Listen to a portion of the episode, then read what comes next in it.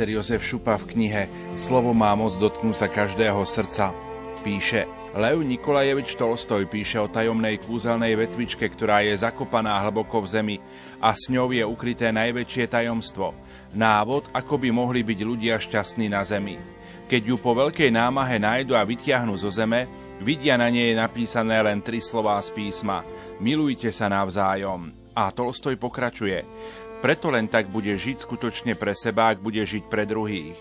Len vtedy bude skutočne šťastný, keď budeš robiť šťastnými iných. Zdá sa to nepochopiteľným protirečením, ale skús a skúsenosťou sa presvedčíš. A tak ďakujeme Ti, Ježišu, za dar Tvojej lásky. Ďakujeme Ti, že nám dáva svoje telo a krv Eucharistiu ako základný prameň našej lásky, našej nádeje a nášho šťastia. Milí poslucháči, vitajte pri počúvaní pravidelnej relácie od ucha k duchu. Žiadna doba nás neospravedlňuje od toho, aby sme sa nesnažili byť ľudskými a šíriť dobro. Ba naopak, čoraz ťažšie časy žijeme, tým viac pozitívnych ľudských vzorov správania si vyžadujú. Aj preto sa Rádio Lumen spolu so Slovenskou katolíckou charitou rozhodli vytvoriť projekt Daruj dobrý skutok, ktorým chcú znietiť u ľudí konanie dobrá a hlavne pomôcť tým, ktorí sú na pomoc ostatných odkázaní. Dnes teda pokračujeme v téme Daruj dobrý skutok a budeme sa venovať integrácii utečencov z Ukrajiny na Slovensko a predstavíme 25 centier podpory a službám, ktoré poskytujú. Pokojný dobrý večer a ničím nerušené počúvanie vám zo štúdia Rádia Lumen Prajú. Majster zvuku Marek Rimovci, hudobná redaktorka Diana Rauchová a moderátor Pavol Jurčaga. Oh.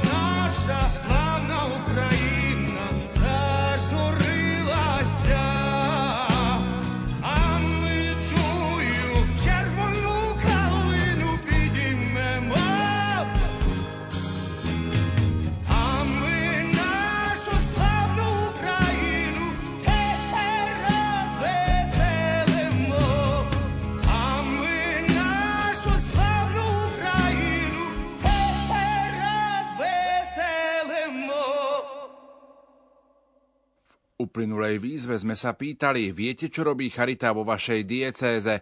Ako sa zapájate aj vy do týchto činností? Mali ste možnosť napísať listom na adresu Rádia Lumen alebo mailom na adresu oukd.lumen.sk. Spolu so mňou z vašich odpovedí číta kolegyňa Jana Ondrejková.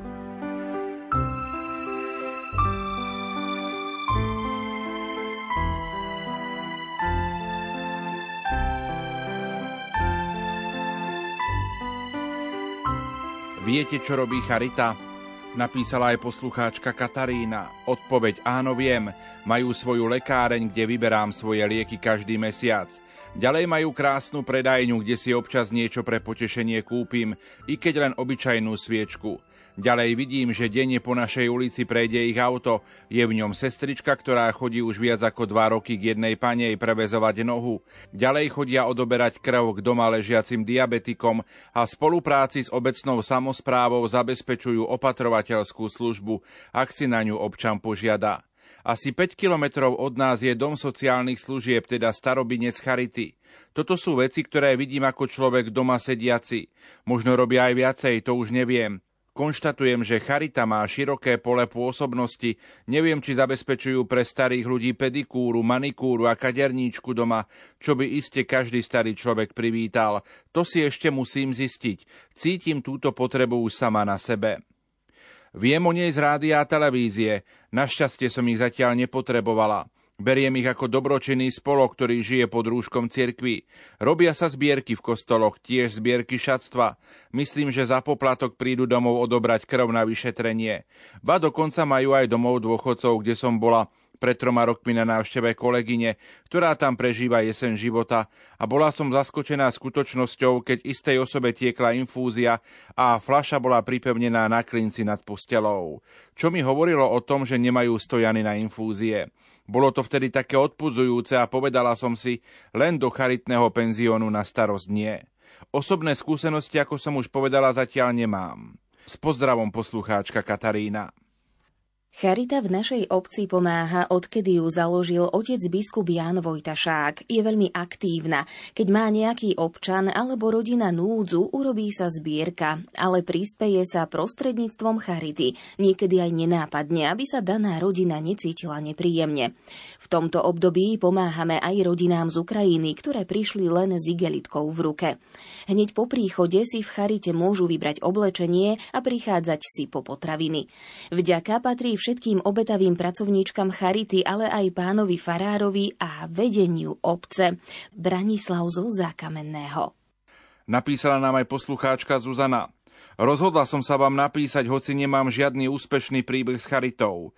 Prečasom som prišla o veľkú sumu peňazí. Naletela som podvodníkovi zo zahraničia.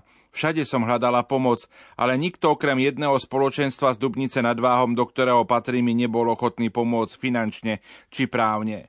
Kontaktovala som aj Charitu a tí mi odpísali, že takýmto prípadom nepomáhajú. Asi v roku 2019 prišli nejakí ľudia z Charity na Svetu Omšu do Ilavy, kde bývam a hovorili o dobrovoľníctve. Ale mňa to nezaujalo. Uvažovala som o zahraničnej misii a navyše sa mi viac páčia rehole, ktoré sa starajú o chudobných, ako napríklad palotíni.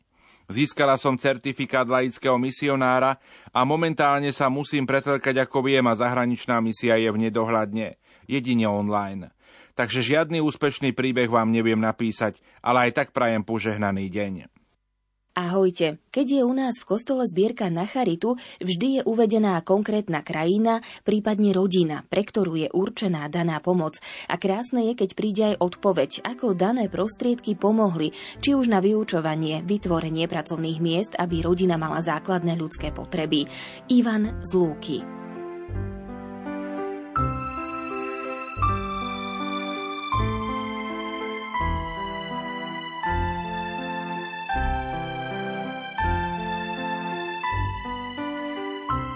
Poslucháčka Janka zo Žiliny napísala Ďakujem za krásny projekt. Chcela by som sa s vami podeliť, aké aktivity má naša žilinská diecézna Charita. Krásne aktivity mávajú sveté omša aj rôzne krásne výlety, chodia do Medžugoria, majú skvelých zamestnancov, aj keď je to práca náročná, veľmi si ich vážim. Že dávajú ľuďom bez domova šancu. Vyrábajú krásne sviečky, háčkujú aj sa starajú o domáce zvieratá. Ale vznikol ešte jeden projekt Hlinený dukát, za to si môžu kúpiť potraviny. A ja sa zapájam. Tie sme ako veľká duchovná rodina, sme všetci priatelia, chodievam tam s jedným kňazom, Pátrom Hubertom, robievam tam koncerty a spievam aj na svetých homšiach. A robím tam aj koncerty a vždy im nesiem nádej, že vždy môžu dostať druhú šancu. Robila som krásny projekt s jednou kamarátkou, polievku pre ľudí bez domova. Začiatok bol veľmi ťažký. Sme to chceli vzdať, ale potom chodili ľudia bezdomovci na polievku, boli otvorenejší a boli to malé skutky lásky. Keď som to ja začala robiť, veľa ľudí sa pridalo mi pomáhať. Sme skvelý tým. Tento projekt vznikol hneď po súťaži Československo má talent. Vtedy som si povedala, nestačí ísť na Svete Omše, ale treba aj ohlasovať Božie slovo. Tak som začala robiť, ešte keď som chodila na mládežnícke Svete Omše k Salesiánom Žiline. Stalo sa to naozaj, spievali sme na Birmovke a otec biskup Rábek hovoril na kázni mladým ľuďom, môžete mať Birmovku, krst a sveté príjmanie, ale keď nežijete podľa toho, zbytočne to máte. Keď skončila Birmovka, už tam dávali darčeky, ale nikto si nevšimol. Človeka bez domova, ja som si ho všimla, kúpila som mu jedlo, aj sa hámbil to prijať, ale z ďačnosti som mu poboskala ruku. Aj som bola šťastná, že som mu mohla pomôcť. Krásny a požehnaný čas želám všetkým vám do Rádia Lumen, veľa síl, pokoja, radosti aj v tejto náročnej dobe. Želám vám krásny večer, plný lásky, aby ste ešte dlho vysielali. Ďakujeme, že ste. A do ďalších rokov želáme veľa zdravia, šťastia, lásky, objatia na mnohaja, blahaja lita. Vaša stála poslucháčka Janka. Dobrý deň, pracovala som pre Charitu svätej Alžbety vo zvolenie. Určite je treba pomáhať ľuďom, ktorí sú v núdzi. Ja ako opatrovateľka pomáham ľuďom tak, že im dám pomocnú ruku. Aj ľudí, ktorí potrebujú pomoc cez Charitu si vážim. Jana zo Zvolenskej Slatiny. Ďalšia poslucháčka Janka nám napísala Požehnaný deň, Charita je ľudsko sama, bez ktorej by sme mnohé nezvládli. To vidíme i dnes. Opäť charitu budem volať na pomoc, lebo nemám koho. Pomohli mi a veľkou zásluhou sme sa odďačili aj my. Charita pomáha nielen rukami, ale aj srdcom. Viem to, skúsenosť ma naučila. Vďaka vám, poslucháčka Janka.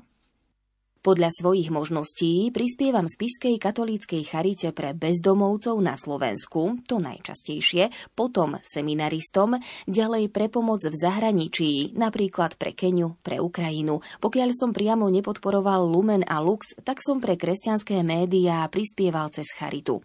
Keďže v spoločnosti sa teraz minimálne pohybujem, tak o nejakom konkrétnom prípade pomoci mimo mnou poskytovanej pomoci osamelému Joškovi neviem. Dúfam a verím, že moje príspevky pomohli tým, pre ktorých boli určené. Ján.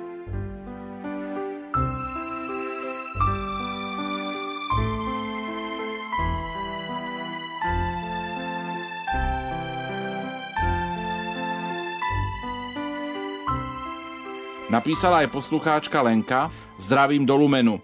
Pred rokom sme mali možnosť zažiť jednu pre nás veľmi požehnanú aktivitu diecéznej charity a to je projekt Detská cukráreň v Centre pre rodiny svätého Filipa Nériho po Vaskej Bystrici. Po pandemickom období sme strávili takmer pol dňa v ich areáli, kde sme zažili úžasný čas.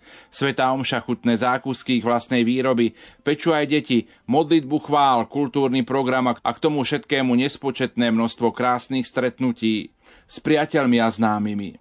Keď sme podvečer odchádzali domov, veľmi ma bolela sánka. Rozmýšľala som prečo. Pretože som sa ja takmer 6 hodín smiala a tešila. A táto radosť bola medzi nami všetkými. Bol to dar od pána, na tejto akcii nebol žiaden alkohol a naozaj aj bez neho tam vládla veľká radosť. Píšem vám ako seniorka dobrovoľníčka vo farnosti Žilina Vlčince, kde sa včera konala zbierka na mass. Som členkou klubu Rádia Lumen, ktoré je už v jubilejnom 30. roku pôsobenia a som jeho stálou poslucháčkou 17 rokov. Dnešná téma ma zaujala činnosťou našej dieceznej charity. Mesto Žilina je moderné kultúrne mesto so železničnou a cestnou kryžovatkou.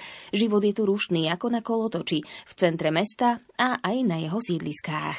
Ku kultúre mesta prispieva aj mladá žilinská diecéza s jej diecézným mesačníkom Naša žilinská diecéza, ktorý tiež oslávil 10 rokov vzniku a jeho výročie sme ako farníci oslávili na Paľovej búde. 14. mája sa tu stretli farníci z dvoch sídlisk v srdci krásnej prírody, kde sa potešili deti ich tvorivosťou a športovaním. Športové vyžitie bolo pre každý vek spojené s občerstvením a gulášom. Posedenie pri guláši bolo sprevádzané hudbou a rozhovormi. Stretla som sa aj so zamestnankyňou Žilinskej charity, ktorá už pracuje v nových priestoroch a naďalej pomáha ľuďom v núdzi. Hovorila o nových projektoch Charity, o jej práci počas covidu a teraz pomáha aj Ukrajincom. Medzi účastníkmi boli aj ukrajinské deti s matkami, ktoré sú ubytované na sídliskách. Oslava a stredko bolo ukončené ďakovnou svetou omšou všetkých prítomných. Podobné stretnutie rodín bolo aj v Budatínskom zámku pod záštitou vyššieho územného celku. Ďakujeme Pánu Bohu za vydarenie podujatí v mesiaci máj. Bernadeta zo Žiliny.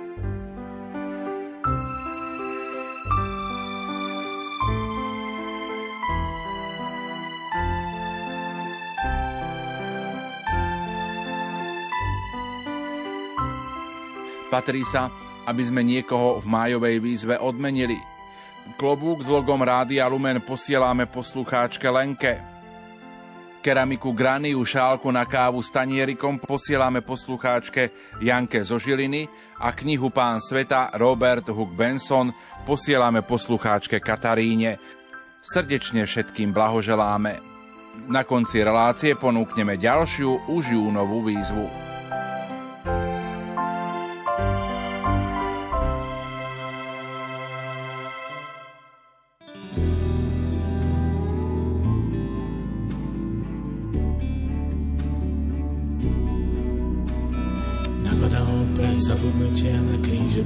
Pomníkov. Za sto ľudí sa strieda a vzduchom letíkov. Rúcajú sa múry domov, chvíľa si ráni. A aniel s krídlom poranený klesol ku zemi. Stále veriť zostáva, že zeme je biela. Zástava, aj keď ideálo, zostanú ruiny, vždy keď mocní píšu krvavé dejiny. Sa dlhý temný batalión dal nad vojenskou mapou stojí zamračený generál. Vzdialený je od ľudí, čo chcú lepší svet. Bez strachu, že stratia domov, bez tankov a bez rakiet. Stále veriť zostáva, že zaveje biele. Zástava, aj keď ideálom zostanú ruiny, vždy keď mocní píšu krvavé dejiny. Stále veriť zostáva, že zaveje bielo. Zástava, aj keď z ideálom zostanú ruiny, vždy keď mocní píšu krvavé dejiny.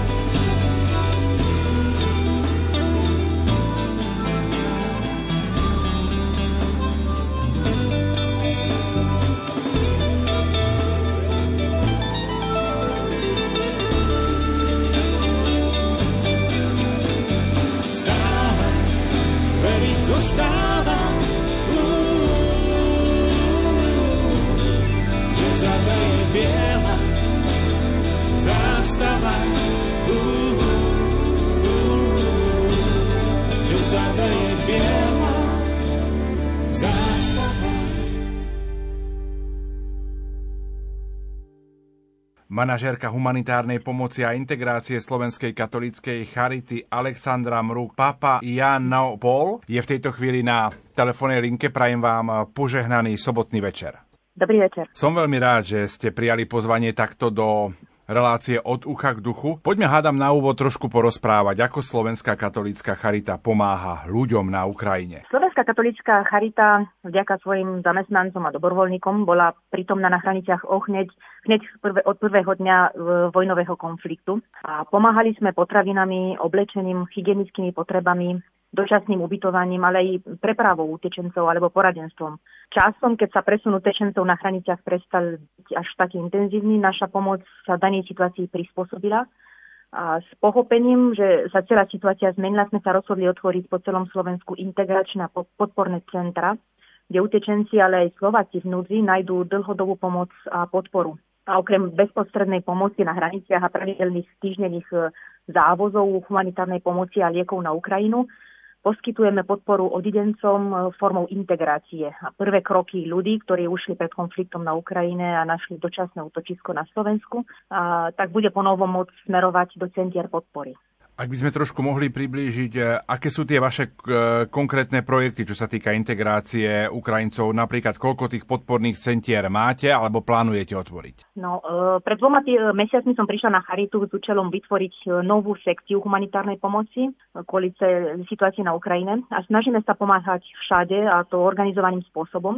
Ponuka Slovenskej katolíckej charity sa zameráva okrem chmotnej pomoci utečencom aj na psychologickú a duchovnú podporu a na rôzne formy poradenstva, napríklad hľadanie práce, prihlásenie detí do škôlok a škôl, kurzy slovenského jazyka, hľadanie ubytovania, taktiež týmto ľuďom ponúkame rôzne formy terapii. Do dnešného dňa sme otvorili 24 centier a v pondelok v Žiline slávnostne otvoríme 25. centrum podpory. Centra plnia úlohu dôležitého prvého kontaktu a zároveň poskytujú ľuďom asistenciu. E, naše centra podpory už fungujú v Košiciach, Banskej Bystrici, Bratislave, Brezne, Dolnom Kubine, Kešmarku, Michalovciach, Nitre, Nových Zamkoch, Poprade, Prešove, Revúcej, Rožňave, Ružomberku, Skalici, Snine, Trnave, Vyšnom Nemecku, v Zlatých Moravciach a v Žiline. Prečo vznikajú vlastne tieto centrá podpory a koľkým Ukrajincom ste možno pomohli doteraz? Charitné centra podpory vytvárajú ideálny priestor na stretávanie a integráciu odidencov z Ukrajiny, ktorí našli bezpečia dočasný domov na Slovensku. Súčasťou pracovného týmu sú slovenskí a ukrajinskí odborníci z oblasti psychológie, sociálnej práce, pedagogiky, viacerých druhov terapie a ďalších oblastí. A naše centra podpory, centra Slovenskej katolíckej charity, reagujú na potreby, ktoré vznikli po vyvuknutí vojny s príchodom tisícov utečencov, Slúžiť majú ako prvý kontakt pre ľudí, ktorí ušli pred konfliktom a poskytnúť im asistenciu pri integrácii. V centrách podpory utečenci dostanú pomoc pri hľadaní ubytovania, vybavovaní úradných záležitostí, prihlásení detí do škôl a školok, pomoc nájdením práce, potravinovú a materiálnu pomoc, denné centra pre deti, ale aj odbornú pomoc, ako sú psychosociálnu podporu, terapie, sociálne poradenstvo, kurzy slovenského jazyka, kreatívne, športové, tvorivé workshopy a, a tak ďalej. A k dnešnému dňu registrujeme v rámci Slovenskej katolíckej charity viac ako 45 tisíc intervencií pomoci ľuďom, ktorí utekajú pred vojnovým konfliktom na Ukrajine. Kto vám v takejto situácii pomôže, kto za tým všetkým stojí a akú podporu ponúkajú? Centra podpory sme dokázali otvoriť vďaka podpore z Emergency Appeal, Ide o finančný mechanizmus pre riešenie kríza humanitárnych katastrof vo svete. Zastrešuje o Caritas Internationalis, medzinárodná organizácia, ktorej súčasťou je aj Slovenská katolická charita. Slovenská katolická charita pomáha stále aj na Ukrajine, stále tam posielate kamióny s humanitárnou pomocou. Ak by ste mohli priblížiť, aká je vlastne situácia na Ukrajine? Slovenská katolická charita ponúka krátkodobú, ale aj dlhodobú pomoc na Slovensku ale aj pomoc na Ukrajine, kde stále posielame kamiony s potravinami, hygienické potreby, lieky určené na nevyhnutú pomoc a dokonca sme našim ukrajinským partnerom darovali niekoľko sanitiek. Naši ľudia sú stále na území Ukrajiny a pomáhajú lokálnej charite, kde prichádzajú dennodenne stovky ľudí, ktorí potrebujú urgentnú pomoc. Ako napríklad môžu pomôcť takejto situácii aj naši poslucháči? Naše podporné centra sa nachádzajú vo všetkých kutoch Slovenska. Pomáhať vieme ale v prvom rade na mieste našho bydliska, v komunite, v ktorej žijeme. Väčšina ľudí, ktorá utiekala pred vojnovým konfliktom, si prešla neuveriteľnými traumami, ktoré si poniesú vo svojom vnútri počas celého života a pomáhať im vieme krátkodobo potravinami a materiálnou pomocou, ale aj dlhodobo. Veľká časť ľudí, ktorí dostali dočasné útočisko na Slovensku, sa nemá kam vrátiť. Nechala na Ukrajine manželov, rodičov, spomienky a budú potrebovať dlhodobú pomoc zo strany svojho okolia na Slovensku, aby sa dokázali čo najlepšie integrovať. Každý z nás vie pomáhať tým, že príjmeme týchto ľudí ako rovnocenných v práci, v školách, v obchodoch, na ulici, a často sa stačí s ním pár minút porozprávať, aby sme zistili, ako je neuveriteľne ťažké musieť odísť do dňa na deň a nehať za sebou všetko. A to bez e, vidiny možnosti návratu. Veľká časť týchto ľudí žilo na Ukrajine pokojný život, mali robotu, rodiny, domy a teraz sú medzi nami a jediné, čo môžeme robiť, je pomáhať im integrovať sa, pomôcť im nemyslieť na hrozné veci, ktoré zažili a ktoré stále zažívajú s tým, že všetci majú stále na Ukrajine rodinu, priateľov, život, ktorý poznali pred 24. februárom. Majú stále záujem ľudia na Slovensku pomáhať ľuďom z Ukrajiny, lebo vieme, že zo začiatku toho 24.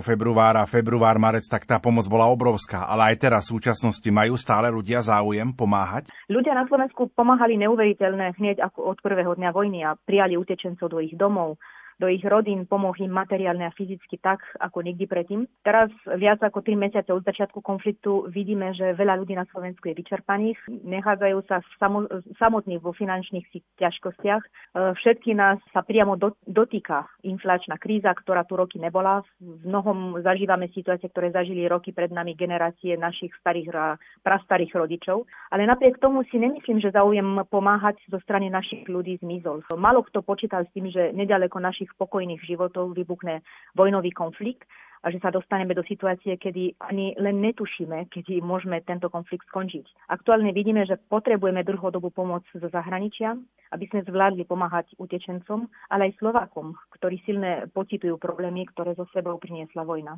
Alexandra, viete uvieť aj nejaké možno konkrétne príklady alebo prípady pomoci, kde ste pomohli a ako ste pomohli? Ako Slovenská katolická charita pomôžeme denne a naše centra sú otvorené 24 hodín. Prichádzajú ľudí, ktorí potrebujú, ako som povedala, konkrétnu pomoc, ale aj ľudí, ktorí potrebujú dlhodobú integráciu a ktorým poskytneme hoci akú pomoc potrebujú, či, či je to psychologická alebo, alebo rôzne typy poradenstva.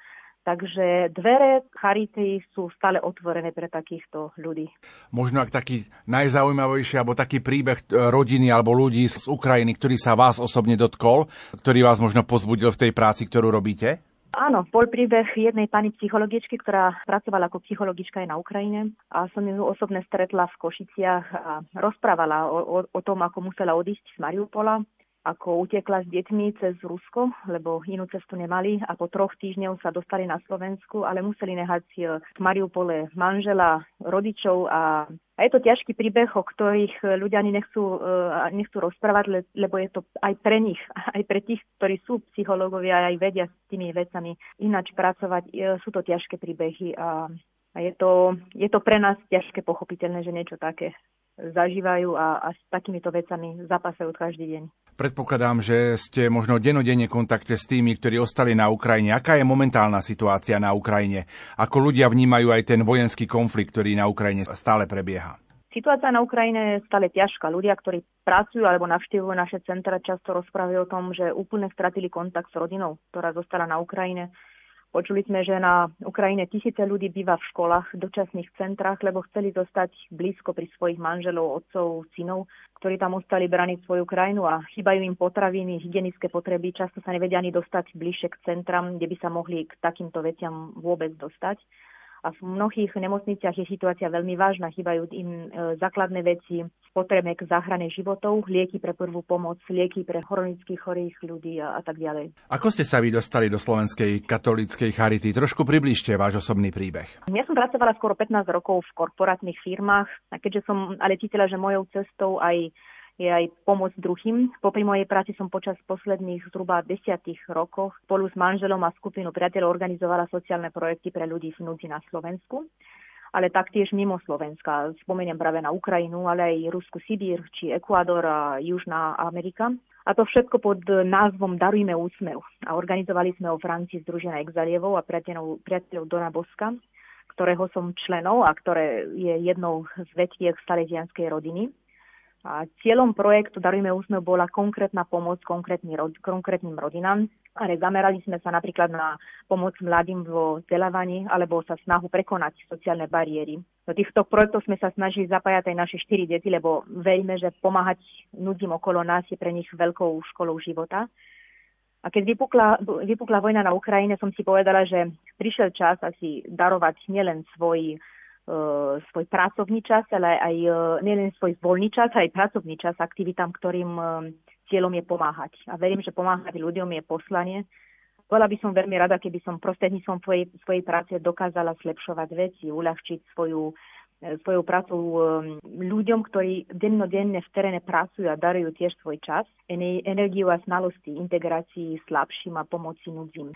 Tiež verím, že pomáhať by sme mali všetci, tým mladším, starším, nudzím alebo jednoducho priateľom v, okolí, v našom okolí, ktorí nemajú odvahu poprosiť o pomoc. A v určitých momentoch každý z nás potrebuje pomoc a je na nás, aby sme si to všimli, aby sme boli citliví pre potreby blízkych. A keď si všimeme človeka v ťažkostiach, je dôležité nezostať ľahostajný, ale pomáhať toľko, koľko je v našich možnostiach. Ako osobne vnímate samotný konflikt na Ukrajine? Vnímam to ako, ako veľká tragédia. Veľká tragédia pre ľudí, ktorí musia si prejsť takú, takúto vec, ale aj pre nás všetkých, lebo pred 100 dňami sme si nemysleli, že niečo také môže sa stať. Ak je, nastal, ja som mala taký pocit, že vojna je niečo, čo je ďaleko. Čo sa stalo pred, pred x rokmi, alebo čo sa stane v Afrike a v iných krajinách a to sa nás nejak netýka. A vnímam to ako, ako vec, ktorú sa nedá vrátiť. Ako vec, s ktorou budeme všetci žiť dlho. Alexandra, chcem vám poďakovať za to, že ste boli takto telefonickým hostom relácie od ucha k duchu. Aký by bol taký váš záverečný odkaz pre všetkých, ktorí nás dnes večer počúvajú? Ja by som chcela poďakovať všetkým, ktorí hociakou, hociak pomáhajú utečencom, ale aj Slovákom. A ja si myslím, že, že aj keď máme niekedy pocit, že je to veľa, že máme toho veľa, že aj nám chýbajú veľa vecí a že prečo by sme mali pomáhať a, a dokedy. Myslím si, že, že je to vec, s ktorou nikto nepočítal a mám taký, mám taký pocit, že len spolu dokážeme niečo robiť a zmeniť, zlepšovať veci a zlepšovať aj situáciu ľudí, ktorí, ktorí sa ocitli v takej situácii bez toho, aby niekedy si niečo také želali. Takže verím, že spolu sa dajú robiť aj dobré veci.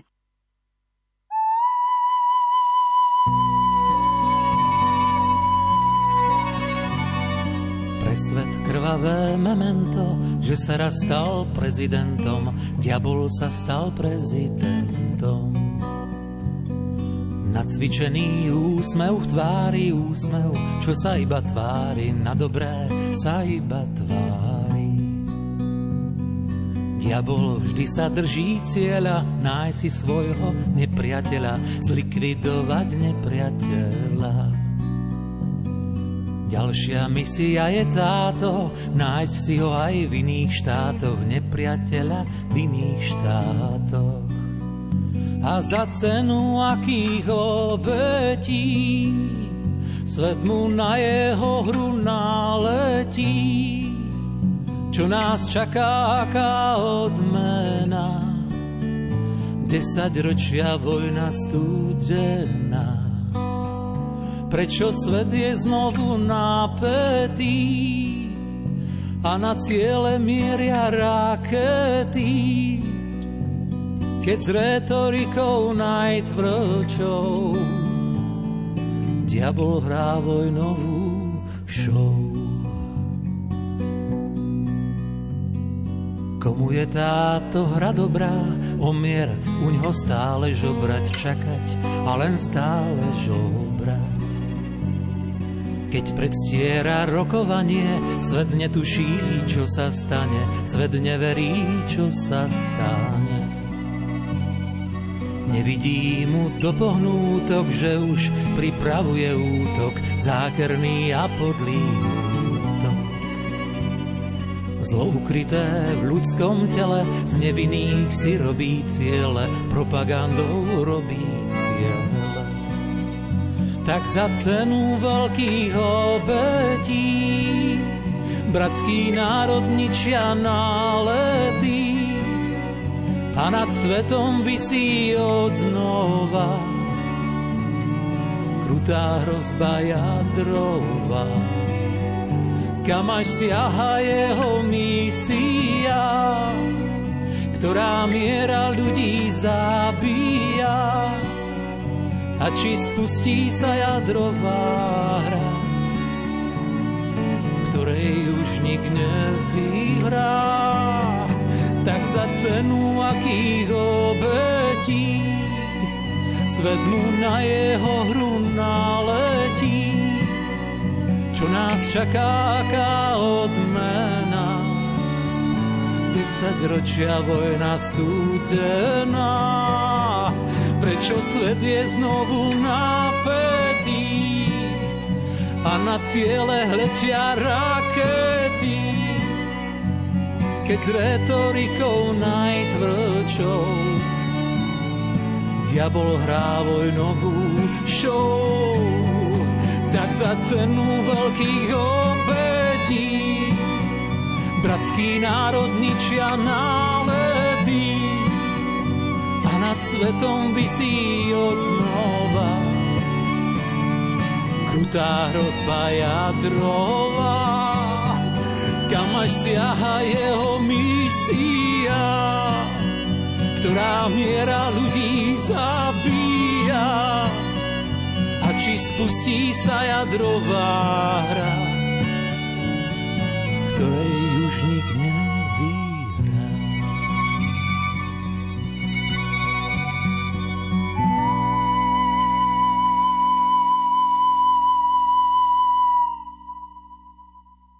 V tejto chvíli v relácii od ucha k duchu sme v rozhovore s pani Anou Ivankovou z grecko-katolíckej eparchiálnej Charity v Košiciach. Prajem vám požehnaný večer. Dobrý večer všetkým poslucháčom Radia Lumen Prajem. Som veľmi rád, že sa v tejto chvíli počujeme. Poďme si spolu na úvod možno priblížiť našim poslucháčom, ako Charita pomáhala na hraniciach od toho 24.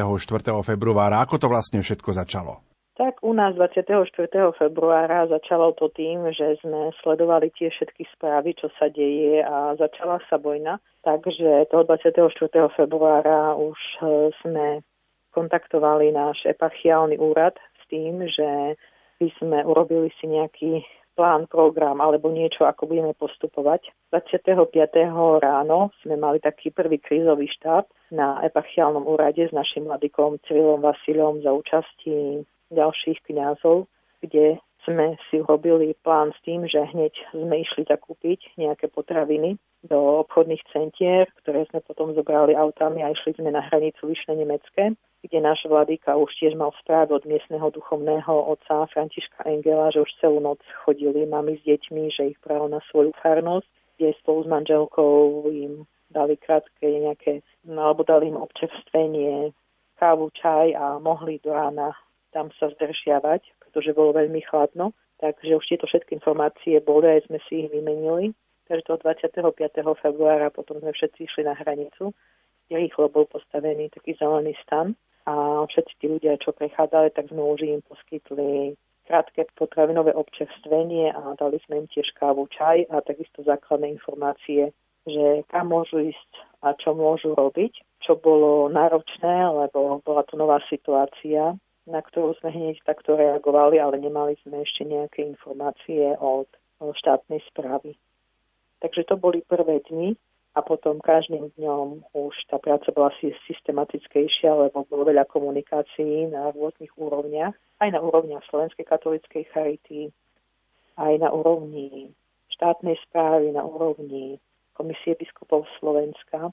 Takže všetky tieto informácie boli spracovávané, aby tá pomoc bola čo najadresnejšia, najlepšia.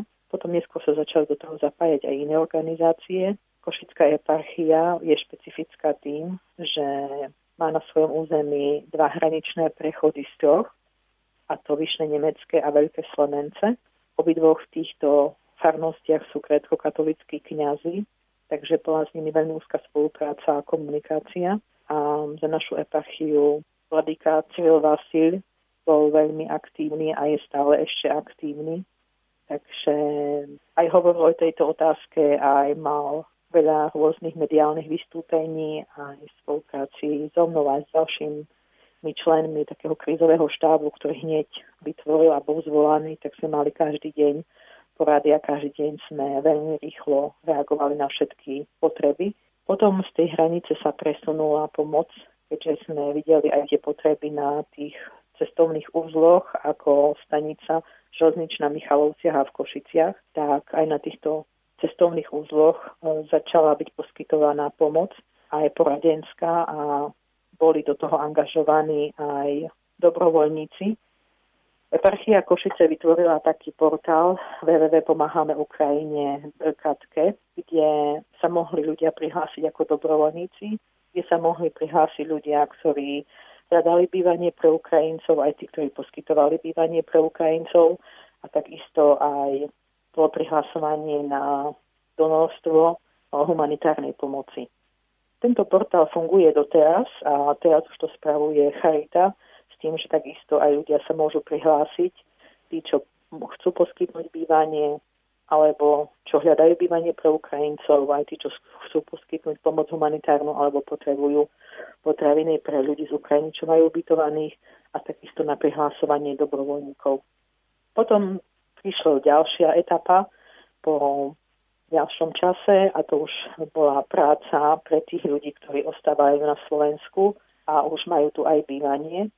Takže Slovenská katolická charita a pri zastúpení všetkých, všetky diecezne charity tak podali projekt na Caritas Internationalis, ktorý je partnerom tejto celej humanitárnej pomoci pre Ukrajinu cez Slovenskú katolickú charitu. Tento projekt sa volá Emergency Appeal. Sú do neho zapojené všetky charity. Slovenské je 10 diecezných charit, takže všetky sa do toho projektu zapojili a v súčasnosti od 1. mája v rámci tohto projektu je otvorených 25 podporných centier a začína sa takáto integračná práca s Ukrajincami, ktorí už tu žijú na Slovensku a necestovali ďalej. Už ste spomínali, že bolo vzniknutých 25 tých podporných centier. Vy ste pripravovali to prvé z košických podporných centier. Čo to vlastne je, ak by ste vysvetlili našim poslucháčom? Tak podporné centrum pomoci je taký všeobecný názov, ale do toho podporného centra pomoci patria aj sklady, patria tam aj integračné kancelárie. To znamená, že je rôzna úroveň tej podpory. Prvá úroveň základná je práve na hranici, kde konkrétne naša grecko-katolická eparchiálna Charita Košice má svoj Caritas Point. Tam sú zamestnanci, ktorí majú ten prvý kontakt s ľuďmi, ktorí prichádzajú na Slovensko. Potom po tej ceste do Košic Michalovciach, v Trebišove aj samotných Košiciach máme podporné centra, to znamená, že tým ukrajinským klientom alebo ukrajinským odidencom je poskytovaná humanitárna pomoc a môžu mať aj poskytované poradenstva. Základné sociálne poradenstvo alebo špecializované sociálne poradenstvo pomoc s bývaním. Minulý týždeň v Košiciach my sme slávnostne otvorili 9. júna integračné centrum. Integračné centrum je už taká vyššia úroveň tej celej pomoci ukrajinským odídencom, lebo integračné centrum poskytuje im pomoc a sprevádzanie ich integrácií na Slovensku. Integráciou by som tak jednoducho nazvala, že to je začlenenie do takej spoločnosti slovenskej, lebo aj napriek tomu, že títo odidenci prichádzajú z Ukrajiny, ktorá je slovanská krajina a je naša hraničná susedská krajina, tak predsa sú rozdiely, rozdiely nájdu sa aj kultúrne, aj rozdiely zákonné, aj rôzne fungovania spoločnosti. Takže všetci tí ľudia potrebujú dostať základné informácie o sociálnom fungovaní nášho štátu, základné právne informácie, takú základnú právnu gramotnosť, potrebujú pomoc s hľadaním bývania a s hľadaním práce. Toto naše integračné centrum v Košiciach na hlavnej ulici 68 poskytuje aj hodiny slovenského jazyka, kde tí, čo sa prihlásia na hodiny slovenského jazyka a absolvujú 16 hodín jazyka do mesiaca, môžu v priebehu troch mesiacov dostať priamu finančnú pomoc vo výške 200 eur práve na pomoc s zaplatením bývania alebo základnými potrebami. Tento integračný projekt je doplnený aj o takú doplnkovú pomoc. Tá doplnková pomoc znamená, že hľadáme, hľadáme ako charita rôzne ďalšie finančné zdroje od rôznych donorov, na pomoc práve takým unikátnym cieľovým skupinám, ako sú ľudia so zdravotne ťažkým postihom, alebo ľudia, ktorí potrebujú nejakú špecifickú pomoc, lebo Slovenská republika v rámci zdravotného ošetrenia alebo zdravotnej pomoci poskytuje týmto odidencom takú základnú neodkladnú zdravotnú pomoc na základe toho statusu tolerovaného pobytu, pobytu odidenca a nejaké špecializované ošetrenia alebo niečo, čo je nadštandardné, si musia platiť sami. To znamená, že my tiež hľadáme sponzorov a donorov, ktorí pomôžu a jednotlivé nejaké veľmi špecifické zdravotné problémy pomôžu týmto našim klientom vyriešiť. Že môžeme im nejaké nadštandardné zdravotné ošetrenie potom zaplatiť. Takže to je súčasťou takéhoto integračného projektu. Takisto súčasťou ďalšou je poskytovanie psychologického poradenstva, ktoré je na úrovni individuálneho poradenstva alebo potom skupinového poradenstva, keďže všetci tí ľudia prichádzajú z vojnového konfliktu a zažili rôzne situácie, tak prijavuje sa u nich posttraumatická stresová porucha, kde sú potom potrební títo psychológovia, aby im pomáhali nejakým spôsobom alebo tými metódami, ktoré psychologicky oni poznajú a je to ich odbornosť, aby pomohli im nejak alebo pomôcť spracovať tieto ťažké udalosti, aby sa potom mohli ľahšie začleniť do tejto spoločnosti, aby tieto rôzne ich zážitky neboli práve prekážkou toho začlenenia sa. Lebo zo skúsenosti aj také, čo mám už za to obdobie práce, máme s deťmi, tak sú deti, že ja neviem, teraz bola aj burka minulý týždeň, zahrmelo a jedna pani tiež sa postavila a veľmi sa vzdakla, plakala, lebo je to pripomenulo striedanie, ktoré zažila, takže sú to také presne udalosti, s ktorými je tiež potrebné pracovať. Počúvam rôzne názory a aj názory mladých ľudí, aj dobrovoľníkov, že my sme mali 1600 registrovaných dobrovoľníkov, ktorí pomáhali na hraniciach aj na staniciach, tak bolo pre mňa zaujímavé, že ako pekne reagujú mladí ľudia mladí ľudia vyjadrovali, že veď Ukrajinci sú ľudia ako my, takže je našou ako keby nejakou povinnosťou, alebo pomáhame im úplne bez problémov, ale s tým rozdielom, že u nich je vojna a u nás nie je. Takže veľmi som rada, že títo mladí ľudia majú také dobré a správne názory, lebo mnoho raz aj tá naša spoločnosť vyjadruje také polarizované názory a také strachy, že či tí ľudia niečo nezoberú, čo patrí nám. A preto som rada, že do tejto pomoci humanitárnej krízy je zapojených aj veľa mladých ľudí a majú iný pohľad bez strachu z toho, že by títo Ukrajinci nezobrali niečo, čo patrí im. Ako by mohli ľuďom z Ukrajiny, utečencom pomôcť napríklad aj naši poslucháči? Tak by som veľmi poprosila ešte o možno takú nekončiacu aj tú materiálnu pomoc, lebo stále ešte potrebujeme základné potraviny, základné trvanlivé potraviny, ako sú cestoviny, nejaké konzervy, fazuľa, hrách a hygienické potreby. A aj by som veľmi chcela poďakovať všetkým Slovákom, lebo za to obdobie od toho 24. februára do teraz to bolo obrovské množstvo humanitárnej pomoci a obrovské množstvo solidarity od ľudí zo Slovenska. Takže veľmi som za to vďačná a by som prosila, aby neutichali v tejto pomoci a keď môžu odložiť si z nákupu hoci kilo cukru alebo nejaký vrecko, šošovica alebo niečoho a boli by ochotní to darovať, tak je to tiež veľká vec. Poďalšie by bolo, alebo veľmi by sme prijali aj dobrovoľníckú pomoc ešte, keďže ide leto a mnoho študentov skončí školu, ešte by mohli v rámci dobrovoľníckej činnosti sa ešte prihlásiť aj na hranice alebo aj do našich miest, kde sú otvorené tieto podporné centra, aby tí študenti prišli a pomohli ako dobrovoľníci. Čo sa týka seniorov, aj keď seniori mnoho razy si myslia, že s čím by oni mohli pomôcť, tak obrovskou pomocou je aj ten duchovný rozmer a modlitby Takže aj ďakujem všetkým, ktorí sa modlili počas celého obdobia a aj by som prosila ďalej, aby tiež neustávali v svojich modlitbách, lebo modlitba veľa robí. A aj keď my pracujeme fyzicky v tejto humanitárnej kríze, ale nezabúdajme, že keď sme veriaci, že naozaj nad nami je ešte nejaké božie riadenie a tie všetky modlitby pomáhajú k tomu, aby aj tí, čo, sú, čo pracujú a sú v tej prvej linii alebo aj v druhej linii, aby mali sílu, motiváciu a vytrvalosť a aby pomáhali ďalej tým Ukrajincom.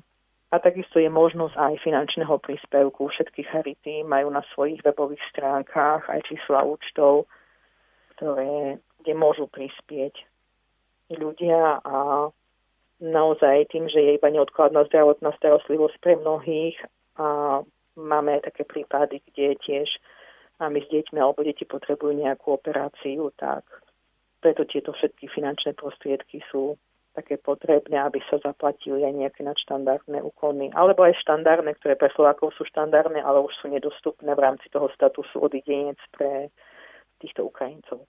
Aké sú také vaše osobné skúsenosti z práce na hraniciach? Čo ste tam osobne zažili?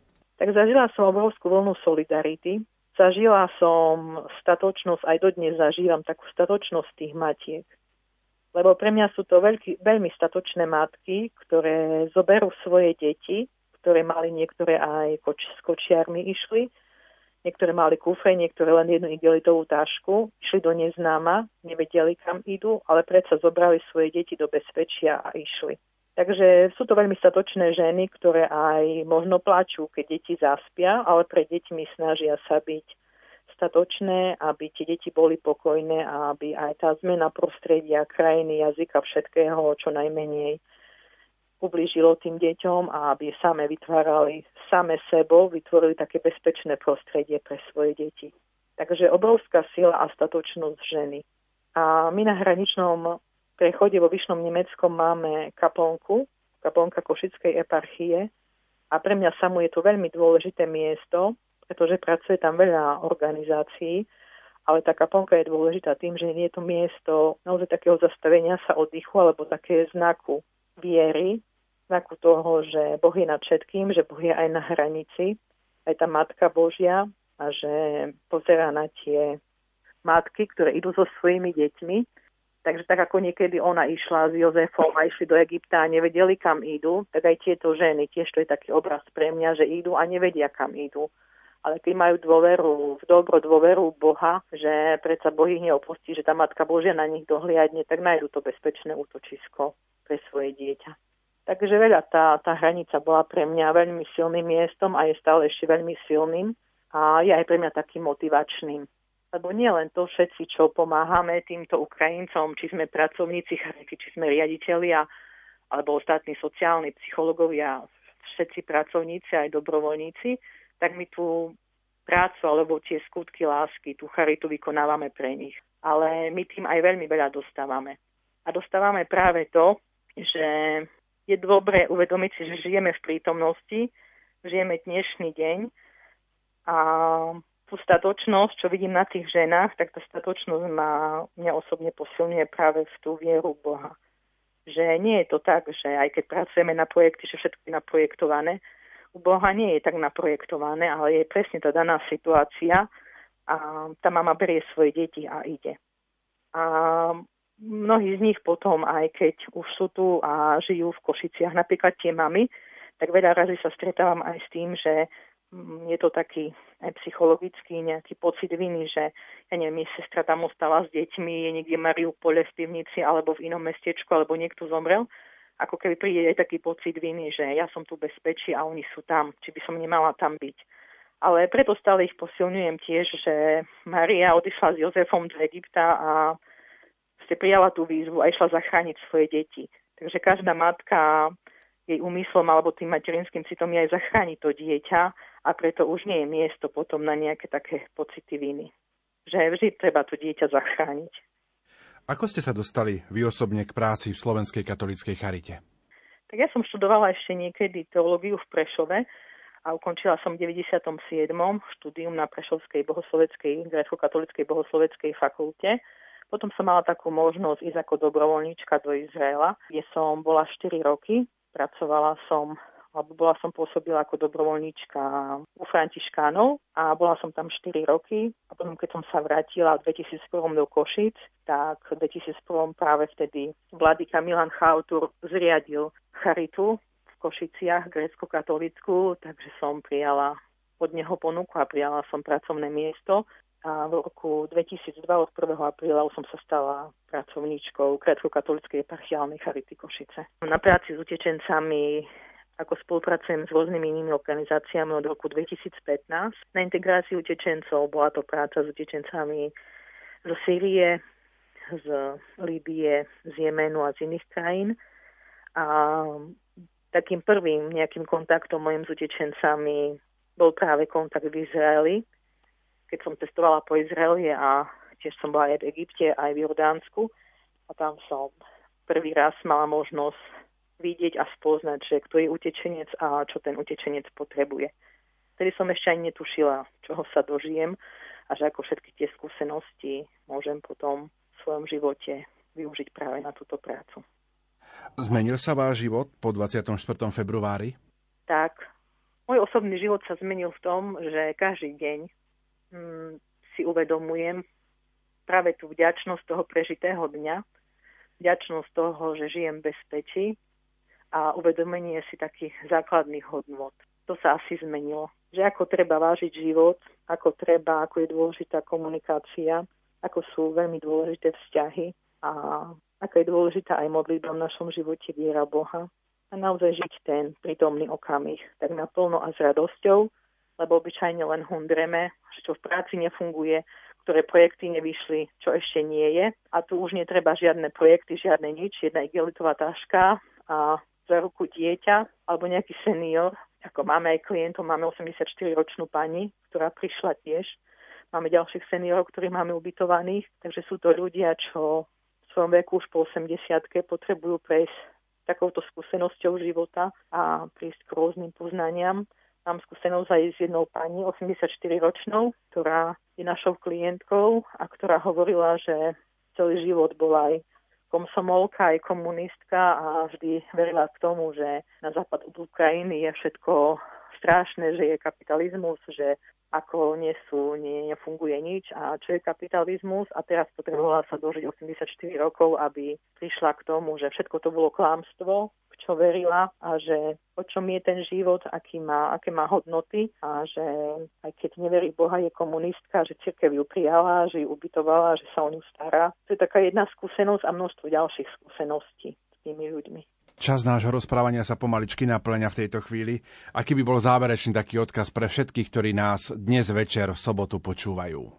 Tak, neviem, či som nejak pripravená na to, aby som niečo odkazovala druhým ľuďom, ale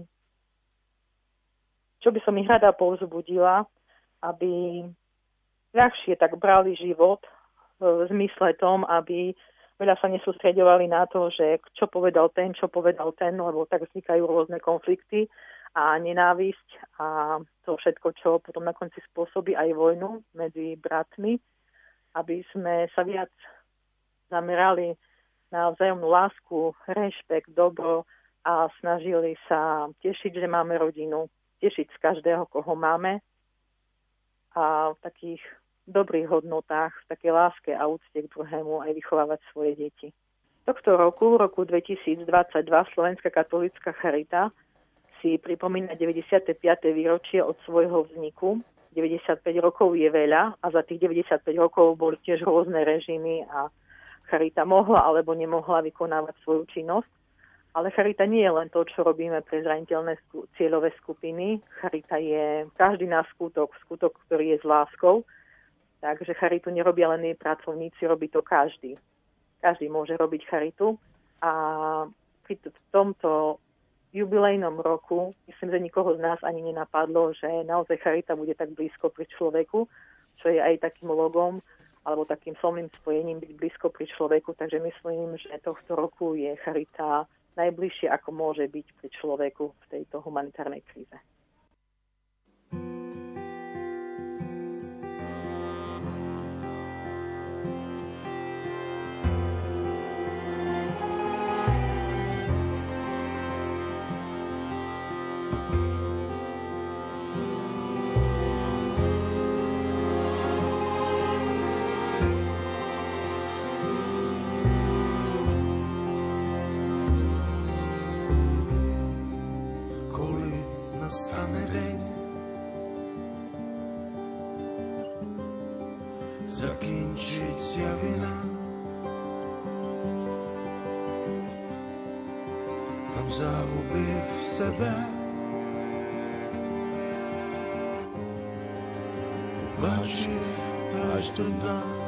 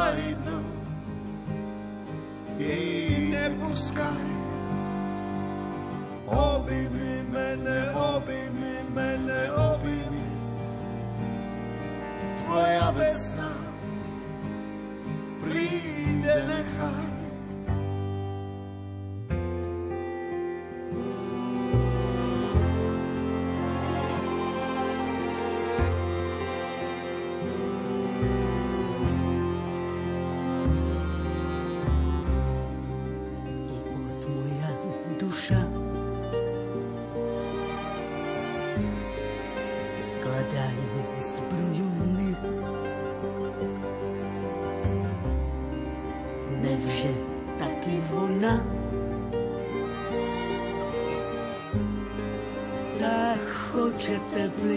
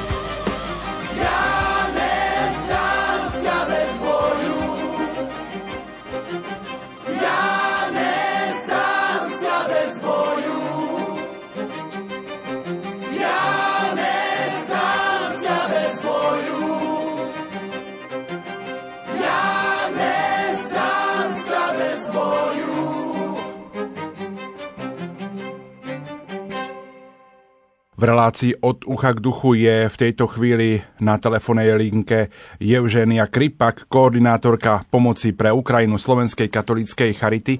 Prajem vám pekný sobotný večer. Dobrý deň. Ste koordinátorka podporných centier v Košiciach a na Spiši. Ako vy vnímate úlohu týchto centier? Úlohou našich centier je psychologická podpora, sociálna podpora všetkých utečencov z Ukrajiny, ktorí prišli tu k nám na Slovensko. Akú pomoc očakávajú ľudia, ktorí prišli z Ukrajiny sem k nám na Slovensko?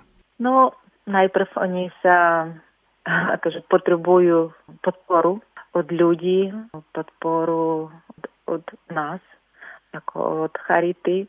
A oni najprv potrebujú ukľudniť sa, zbaliť sa z toho stresu, ktorý oni majú teraz ohľadom vojny v Ukrajine.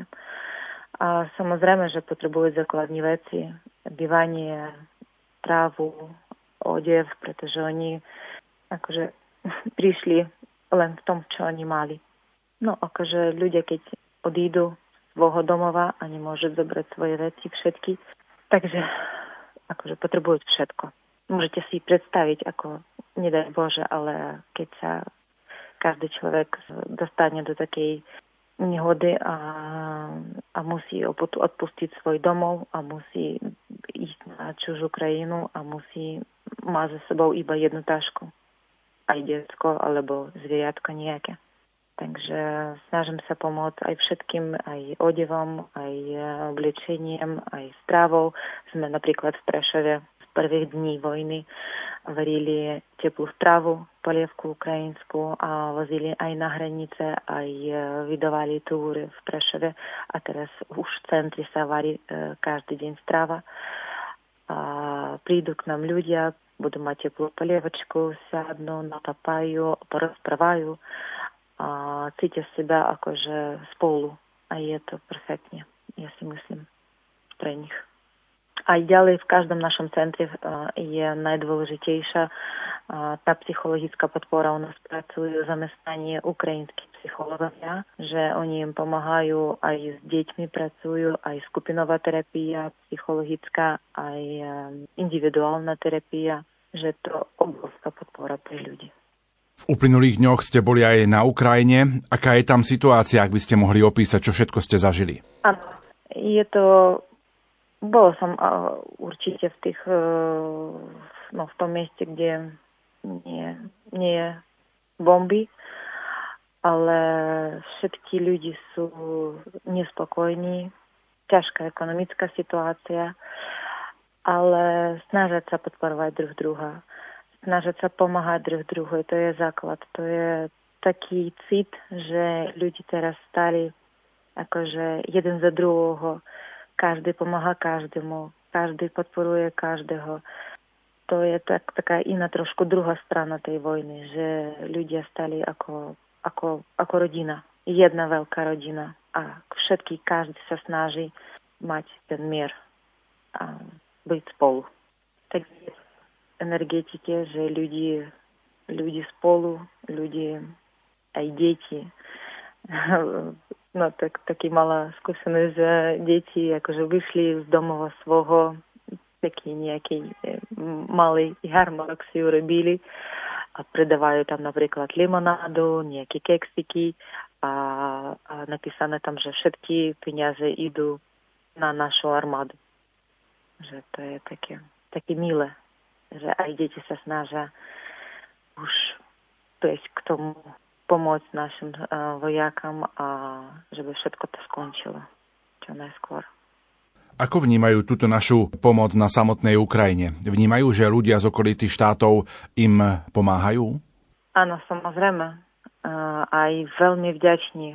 Veľmi vďační uh, Slovensku, Polsku, tým najbližším krajinám, ktorí, Rumunsku, ktorí prijeli našich ľudí, utečencov od vojny. Znajú napríklad vojaky, ktorí vojujú, no zostali na Ukrajine a ich deti a ženy odišli tu na Slovensko, že oni sú v bezpečí, že oni akože cítia seba medzi blízko k Ukrajine. To je tiež tak, že Slovensko akože najbližšia krajina veľmi vďační. Veľmi vďační a je to veľmi dobré, že, že sme tak tu na Slovensku pomáhame ľuďom, ktorí teraz trpia od vojny. Trošku teraz taká osobná otázka. Ako ste sa vy dostali do Slovenskej katolíckej charity? Taký váš životný príbeh. No, keď ako začala vojna na tretí deň, sme bývame v Prešove s manželom a máme podnik, reštauráciu, Subculture. A keď začala vojna, sme akože boli šokovaní prvých pár dní. Som akože bola plakala, ale potom sa no, pochopila, že keď, keď ja nič nezačnem robiť, tak akože ja nezmôžem tak ďalej bývať. A, a organizovali sme taký štáb dobrovoľnícky v našom podniku a s našimi ukrajinskými dobrovoľníkmi z Prešova, veľa študentov tu máme ukrajinsko hovoriacich. A ešte jeden podnik ktorý akože nám pomáhal a potom aj ďalej začali všetky ostatní podniky k nám akože s nami byť spolu a začali sme variť strávu teplú a každý deň voziť na hranice, na Ubľu, pretože tam bola taká ťažká situácia, že oni nemali teplú stravu hneď pri hranice. No, potom organizovala skupinu dobrovoľníky, ukrajinsko hovoriacich dobrovoľníkov v Prešove. A mám kapacitu tam 240 ľudí.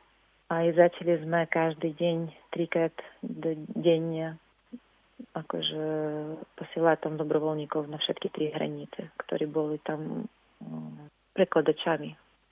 Pretože jazyk je veľmi podobný, ale ukrajinský jazyk nie, bohužiaľ, nie všetky môžu pochopiť. Takže veľmi potrebovali našich akože ukrajinsko hovoriacich dobrovoľníkov.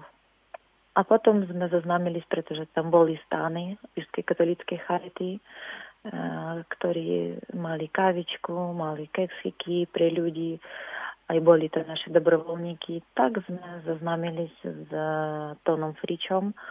On tam bol ako koordinátor na Uble a potom oni už prišli k nám do Prešova sa zoznámiť a začali sme spolupracovať. Takže potom sme akože premyslili, že bolo by fajn mať taký centrum. Prvý bol otvorený v Prešove a potom ďalej sa rozbiehli aj Kežmarok, Poprad, Ružomberok, Dolný Kubín, Košice. Vieme uvieť aj taký možno nejaký konkrétny príklad tej pomoci z tých uplynulých dní, týždňov, mesiacov, ktorým pomáhate alebo ktoré pomáhate? Máme veľa prípadov, ale poviem vám tak na že nič nepamätám za tých, za tých prvých dva mesiace, ktorých splínuli, pretože mala taký nejaký režim non-stop, ktorý úplne vypnul mňa z obyčajného života a akože pamäť úplne stratila na tých, na tých dva mesiaca. Iba len teraz už asi, asi mesiac, že začala trošky tak prísť do ťame, tak, tak sa poviem po ukrajinsky. Že prípadov boli obrovské, veľa, veľa ľudí, veľa, veľa prípadov a, a najdôležitejšie bolo to, že ľudí pomáhali druh druhu a zažila ľuďmi, s takými perfektnými ľuďmi, s takými dobrými, s takými veľkými srdcami, že asi nikdy v živote za taký malý čas nezoznámila s taký, tak veľa ľudí s takými dobrými. A to je pre mňa, akože, neviem, nejaký dar Božej, že tak veľa ľudí sa poznám a tak veľa je dobrých ľudí, ktorí teraz spoločne robí takú, takú robotu Zmenil sa váš život po 24. februári? Áno. On sa rozdelil na do a po. On vždy. Ale, ale ako teraz povedala, že som veľmi rada toho všetkého, čo sa dialo, že viem, že sú tak veľa dobrých ľudí a že mám ich akože vedľa seba. To je najlepšie, čo môžem povedať po, po tom, čo sa so mnou stalo. Ako vy vnímate samotnú vojnu na Ukrajine? To je beda. To je beda našeho národu. Sme, Sme dobrí ľudí. Sme nechceme nikomu zloho, ako i vy. Sme veľmi poch- takí národy, ktorí pochádzajú druh na druha. A keď prišiel k tebe sused so zbraňou a so smrťou, neviem, ako vám to vysvetliť. To je, to je neuveriteľné pre mňa. Ja doteraz nemôžem tomu veriť. Ja proste nemôžem, ja proste nechcem a nemôžem. Ja robím, robím to, čo mám robiť, to, čo akože to, čo ja cítim, pretože ľuďom, ľudia potrebujú pomoci. Ale neverím tomu a nechcem tomu veriť. A verím, že to, iba verím, že to už veľmi skoro skončí a nebude už toho nikdy v živote nikto nebude cítiť to, čo cíti teraz môj národ.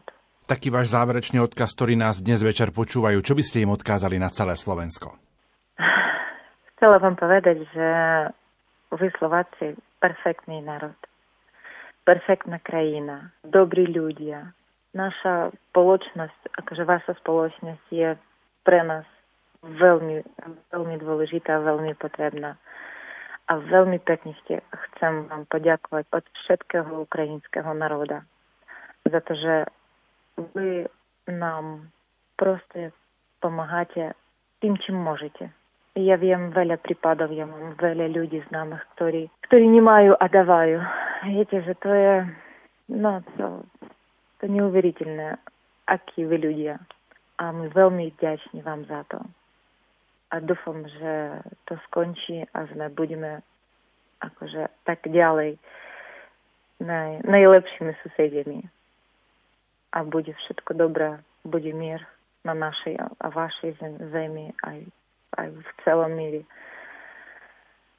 Takže veľmi pekne vám ďakujem ešte raz a perfektne.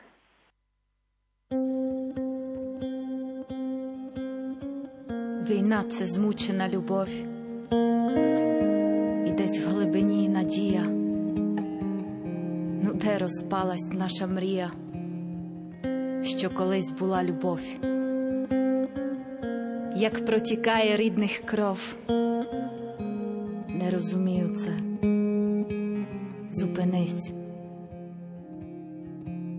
Життя нас болить тихими вечорами змінних полів будем боротися без слів.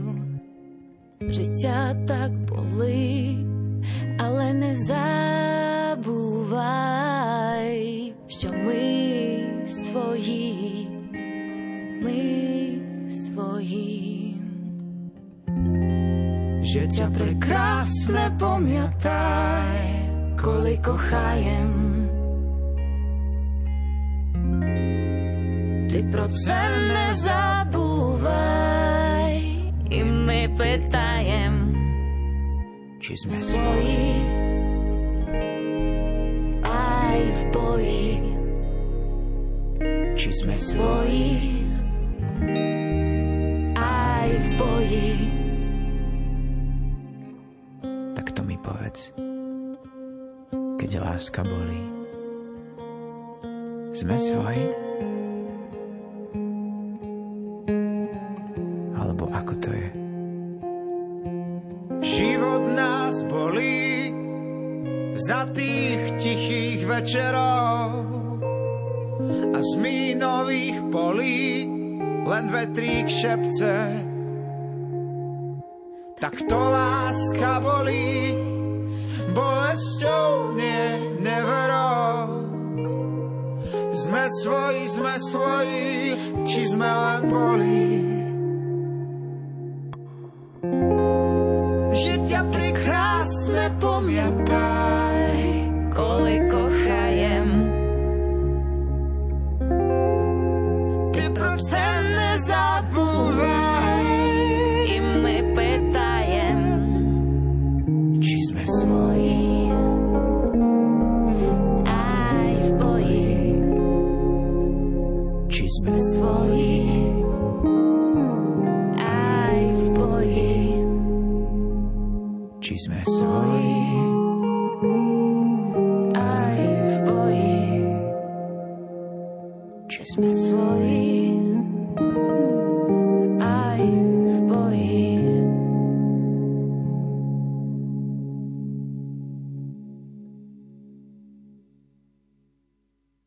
Končí sa dnešná relácia od ucha k duchu a tak vám v nasledujúcich minútach ponúkame ďalšiu výzvu. Charita pomáha utečencom pred vojnou v 25 podporných centrách. Napíšte nám vašu prosbu za mier. Urobte tak do pondelka 11. júla. Písať môžete na adresu Rádio Lumen Kapitulská ulica číslo 2 97401 Banská Bystrica alebo mailom na adresu oukd.lumen.sk. Troch z vás aj odmeníme. Ceny sú takéto. Čierne pápeské tričko s logom Rádia Lumen a čierne pero s logom Rádia Lumen. Druhá cena hrnček od keramiky Grania. Tretia cena kniha Ježišu zachráň ma od Joany Batkievič Brozek. Na záver sa spoločne pomodlíme aj za Ukrajinu. Veď svätý Vincent de Paul hovorí, dajte mi ľudí modlitby, tí dokážu robiť čokoľvek. Dobrý a milosrdný Boh, Ty si náš nebeský Otec, dokonale nás poznáš a miluješ, preto sa s dôverou zverujeme do Tvojich rúk. Prosíme ťa o mierové riešenie zložitej situácie na Ukrajine. Prosíme ťa, aby sa svetoví štátnici postavili na stranu dobra a našli silu na vzájomnú dohodu a zmierenie. Prosíme ťa aj za všetky obete vojny, siroty, vdovy a utečencov, Obím ich svojou nežnou náručou. Daj, aby sme okolo seba šírili pokoj, aby sme neboli k sebe ľahostajní a aby sme si dokázali navzájom odpúšťať. Amen. Za pozornosť vám tejto chvíli ďakujú majster zvuku Marek Rimóci, hudobná redaktorka Diana Rauchová a moderátor Pavol Jurčaga. Do počutia.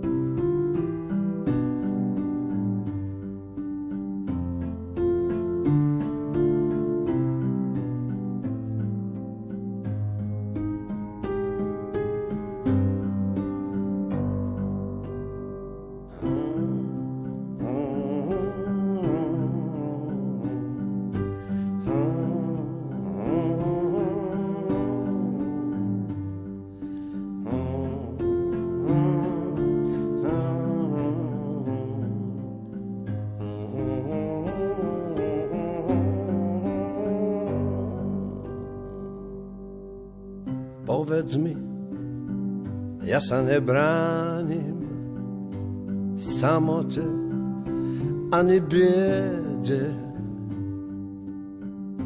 Čím bol môj život hľadaním, hľadaním odpovede.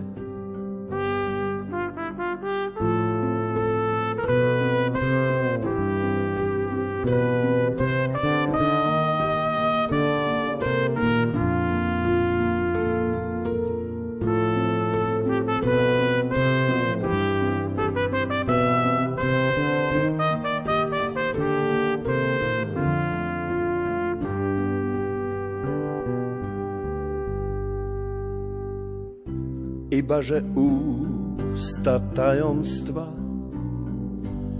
nie sú až také zdielne. Čím bol môj život trvalým úžasom z Božej dielne.